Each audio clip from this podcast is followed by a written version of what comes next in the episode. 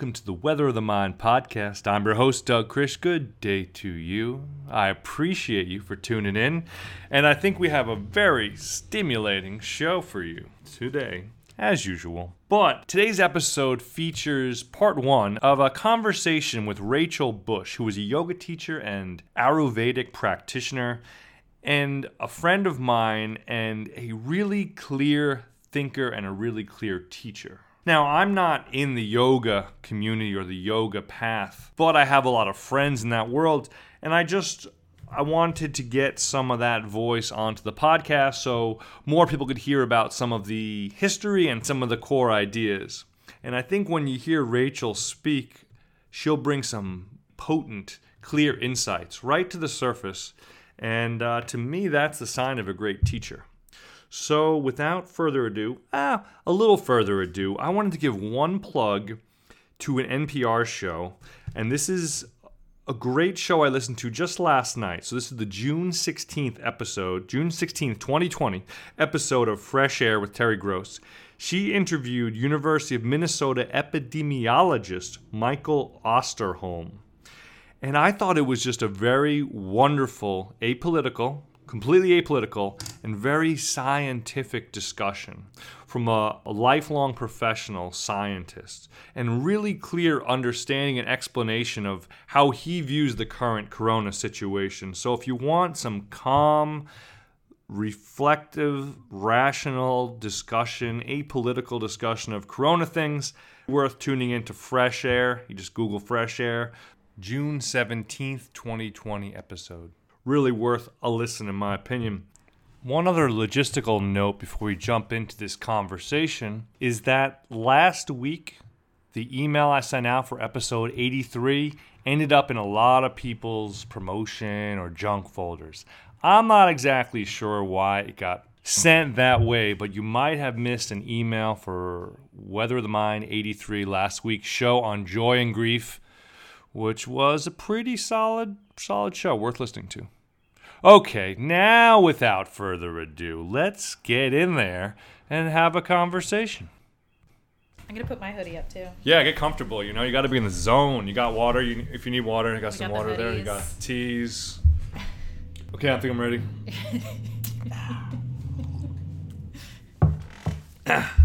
I'm delighted to be sitting here with my friend and co-conspirator. I don't know if it's the right word. We haven't really conspired that much. Brainstorm buddy, if nothing else.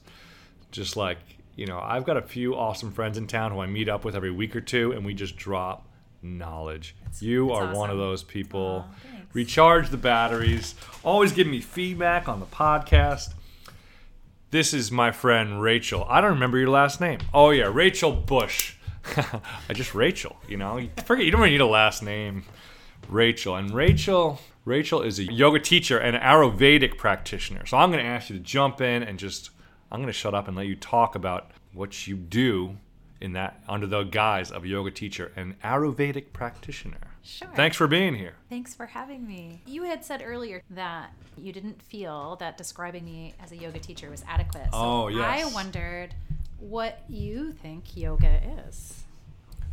Okay, well, yeah, before we get into the, well, I would say that I've described you as, oh, she's a yoga teacher, but so much more. And then I felt bad. I mean, I'm giving you a compliment, but I don't want to be insulting a whole, um, you know, industry or a whole field of teachers, yoga teachers. But I guess my feeling when I say you're a yoga teacher and so much more, when we think of yoga, we often think of physical.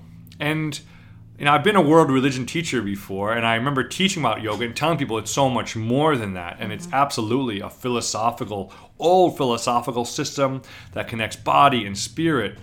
But when yoga in in the United States and perhaps in other places where it's in this modern iteration and explosion in the last 20 or 30 years, I think it's heavily focused on physical and physical fitness, and that is awesome. But for you, I feel like you're always connecting it to practical philosophy. And this show, The Weather of the Mind, all about practical, practical philosophy, practical skills. That's what I love. So that's what that's where we resonate. So I like to but I feel like you always have a very clear way of sharing your ideas. So I just, how is that? Is that close to uh, guessing or estimating? Uh, yeah, I'd say so. So, um, the way I understand yoga is that it's a set of practices. Set of practices. And that these practices can be done by anyone, um, regardless of religion, regardless of education, age, and that these very practical uh, practices can be applied in life so that um, we can know ourselves more deeply and in that way have a happier life. And so, for you, talking about mental health and emotional health, mm-hmm. I feel that yoga is just an obvious set of practices. So, what do you mean by that? Like, I mean, most people have a sense that oh, if you're doing yoga practice, that means you're sitting and standing and stretching and having deep breathing. Is that a is that a good start? Is that a pretty is that, is that what a yoga practice is? So there are many different schools mm, of yeah. yoga. Because yoga is how many years old? I mean, you know, there I mean, are different estimates, but thousands, 3,000, 5,000. And this goes like back yeah, India the Indian subcontinent, mm-hmm. although some people would even say it's from Africa. Okay. Um, so it depends on who you're talking to. But definitely a big part of it is from India. Yeah. And um, anything that, that is that old has multiple philosophical paths that you might wander down. And so, what it looks like to practice yoga can really depend based on who you're studying with and what philosophy you're studying. All paths of yoga are paths to freedom. Paths to freedom. Yoga as a path to freedom. Freedom from what? Suffering. Freedom from suffering. It sounds very Buddhist. Yeah, so that's um, a lot of Buddhist philosophy actually comes also from the Indian subcontinent. Exactly. So, There's a lot going on in the Ganges yeah, back in the day. That's right. Um, and so this these practices, these paths towards freedom from suffering, they that's why it's so practical because everybody suffers. Everybody has a bad day. If yeah. you're going to live in a body, you're going to get sick, you're going to have pain, um, you're going to sometimes feel hungry, mm-hmm. you're going to have all sorts of things happen. And so the practices of yoga include, but are not limited to, asana, which are the movements, which are asana what, means the physical movements. Yeah, and so that's what okay. most people know when they think of yoga, okay. and that's what gets most people in the door. So mm-hmm. like I'll joke around and say a lot of my students initially come to me because they have shoulder pain, but what we don't put on the flyer is that then you know it's going to completely transform the way that they think about themselves in their life. Mm-hmm. That's the potential. So asana is just one practice. Meditation is another really central practice, and that's focused on the breathing. Med- meditation can be focused on the breath, but there there are so many styles of meditation. So that's another thing. You could spend your mm. entire life learning about meditation and learning different styles of meditation. Um, before you even get to meditation, two other skills of yoga. One is concentration. I mean, this is huge, mm-hmm. especially in our world that's so distracting, and we have our cell phones where we can communicate with five different people, different ways, all at one time. Um, so concentration is kind of akin to focus, being yeah. able to focus on something. Focus your attention. Mm. This is a skill of yoga. Mm-hmm. And not just focusing our attention, but then absorbing our attention is another skill of yoga. And specifically, absorbing our attention inside initially when we focus our attention inside so like this will be one of the main inhibiting factors towards meditation can you do a can we do a for example as you sure, yeah. It? yeah so like when people sit down for meditation the first thing that usually happens is mm-hmm. that they have a million thoughts right and like if this, we sit down right now we're like right we, like we can do it right now like, what would you say to me if I was your student um, you know, first I'd have you uncross your legs and put both feet on the floor and make sure that you're sitting comfortably. Sit comfortably, legs close, uncrossed. Close your eyes. Mm-hmm and bring your awareness to your breath. So that's focusing your attention. And as you focus your attention on your breath, I want you to notice when your attention goes somewhere else.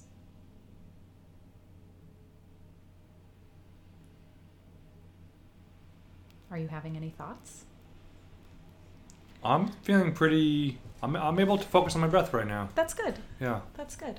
I, yeah. But it, it just making the intention and sitting, especially with somebody else, it is it is calming. Sure. Sometimes I think it's a little bit tricky doing some of these exercises on your own, and there's something to be said about coming together with some uh, with another person or with some other people and sharing that experience. Well, it's tricky to do on your own because I think what happens for a lot of us is when we put our attention inside, there's a lot going on there, especially if we haven't been putting our attention inside. If we've been very busy and we haven't been addressing our feelings. We haven't been addressing our needs.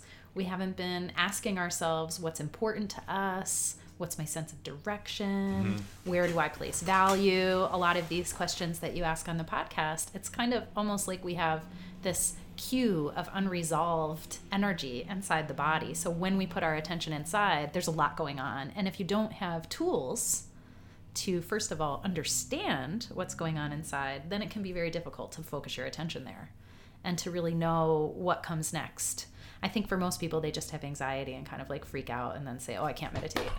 So we have to learn before we even have an experience of meditation, because meditation is not even necessarily doing something, it's an experience that we have. It's an observing experience, is it? That's one way to that it's described is as being a witness to consciousness, to your own consciousness. Um, but there's also these qualities of focus and absorption. And so these are skills that you can learn. Another skill is also pranayama. Before we get to that, I get yeah. the focus, but can you explain the absorption? So focusing your attention, you can focus inside, but you can also focus outside. So you might focus your attention on the breath or on something called a mantra, which might be something you repeat inside to yourself, but you might also say the mantra out loud. Or you might focus on an image or a flame. You may focus on someone else's voice or the sound of an instrument. So there are different practices, um, something called kirtan, which is a call and response musical event, which is a type of meditation. And so, where you know, you may have one person playing an instrument, or you might even have a whole band. And those people who are playing the instrument are practicing absorption, of being totally absorbed in not just playing their instrument, but playing their instrument with pure love and devotion mm. so that they can share something with the people who are there practicing the call and response. So that's very different than just like understanding how to play an instrument technically and playing it very well. What do you when you say with devotion? What do you mean by devotion? So their attention would be completely focused, not necessarily on their thoughts, Yeah. but on a certain type of what we call bhav or feeling that arises inside.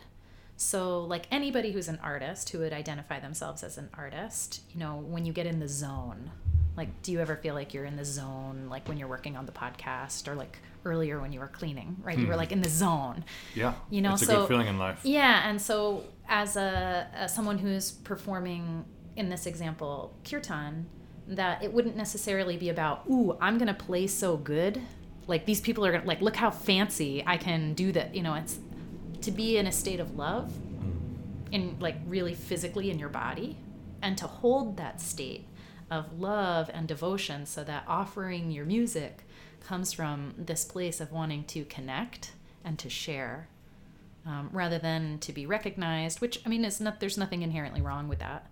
Um, to want to have people see how good you are at something or to be recognized for your talents, but this would this is what I mean by being absorbed in a certain type of feeling state that then you can share. And I think when you're when you're singing with others or playing music with others and kind of lose yourself in that space, or playing sports with others and lose yourself in that space, it seems like it, it recharges some batteries you don't even realize are drained. That's right. That's why I feel after I sing, even if I sing with with the music and practice at home um, with my own, but especially with others, there's something. It's like going for a nature hike. There's something you're engaging in. You're getting out of your maybe just getting. It's almost like we're ego fatigued because there's so much. You got to feed yourself. You got to do your laundry. You got to worry about your taxes. You, you, you, I, I, I. Even if you don't want to, society thrusts it upon us. That's right. So and you get a break from this ego fatigue where you can just kind of dwell or swim or flow in that space of meditation or singing. Mm-hmm. Seems to be very recharging. Sure. And actually, one of my teachers, uh, Douglas Brooks, one of my favorite things that he said is the problem with our ego is not that it's too big, but that it's not big enough. And so, yoga, the word, it means to yoke or to connect. And you can think of this connection being in, in multiple ways, but one is with the individual, so your personal experience, and the universal. Connecting the universal with the personal. That's part so of the that yoking. when right so that the ego if i look at myself and i say who am i the problem with the ego being not too big but not big enough who am i i am made of the same energy that everything in the universe is made of this is a teaching of yoga. And so when we connect to ourselves in this way as made of stardust or as energy that can never be created or destroyed, then we understand our life as this unique opportunity to be embodied and that when we do something like sing or when we have an asana practice or a meditation practice or any practice that really helps us to get into that flow or that zone, mm. then we're yoking. We're connecting to ourselves as something so much more than just this individual who has taxes to pay or a house to clean or, you know, not that those things aren't important, but to remember um, our true nature it's like when you look at a forest and you have like you see a tree standing there and like that individual tree is standing there but then you go below the surface and you see this we- interlaced web of roots that are communicating between trees about it's kind of kind of like that kind of like going deeper to some right. level of interconnection that we forget. You had before we were talking before we turned the recorder on you talked about yoking x and y together. What were the x and the y yoking together as well? The sacred and the mundane. Okay, so you have the individual and the and the universal, mm-hmm. and then you have the sacred and the mundane. So can you expand on that? Well, and you could also say the mind and the body. So there's a lot of kind of transcending yeah. these two right. supposed differences and kind of unifying a mm-hmm. synthesis mm-hmm. of sorts. Yeah, that's right. The sacred and the mundane being everyday life, and that which um, truly inspires you. Mm. So that invocation that I showed you a couple weeks ago. So I showed uh, Doug some Sanskrit a couple of weeks ago, which is a language um, that most of the yogic texts will come through in is Sanskrit, although now it's getting translated. But the first line was Om Namah Shivaya Gurave. And this nama being uh, a prostration or a bow.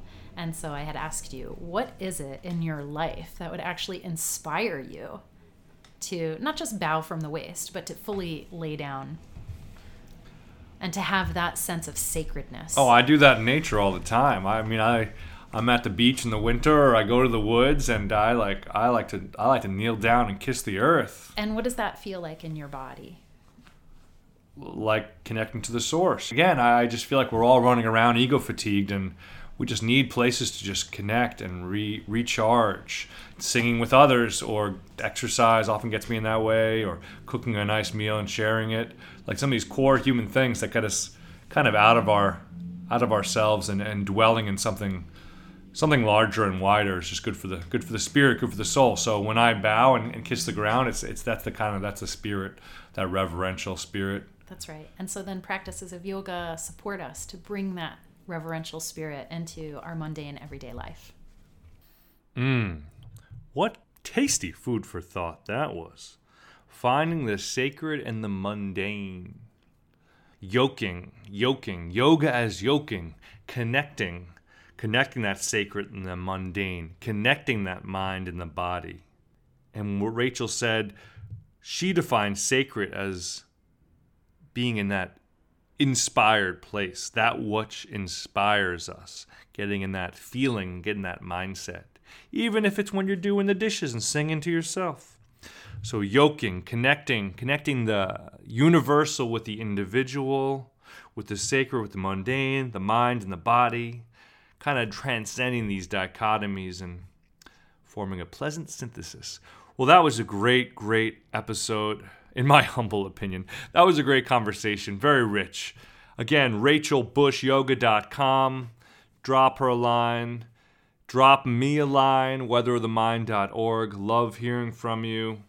Love the exchange. Appreciate you. Remember, let's rely on our foundations. Stay hydrated. Get that blood pumping a little bit each day. Try to work on cooking some healthy meals.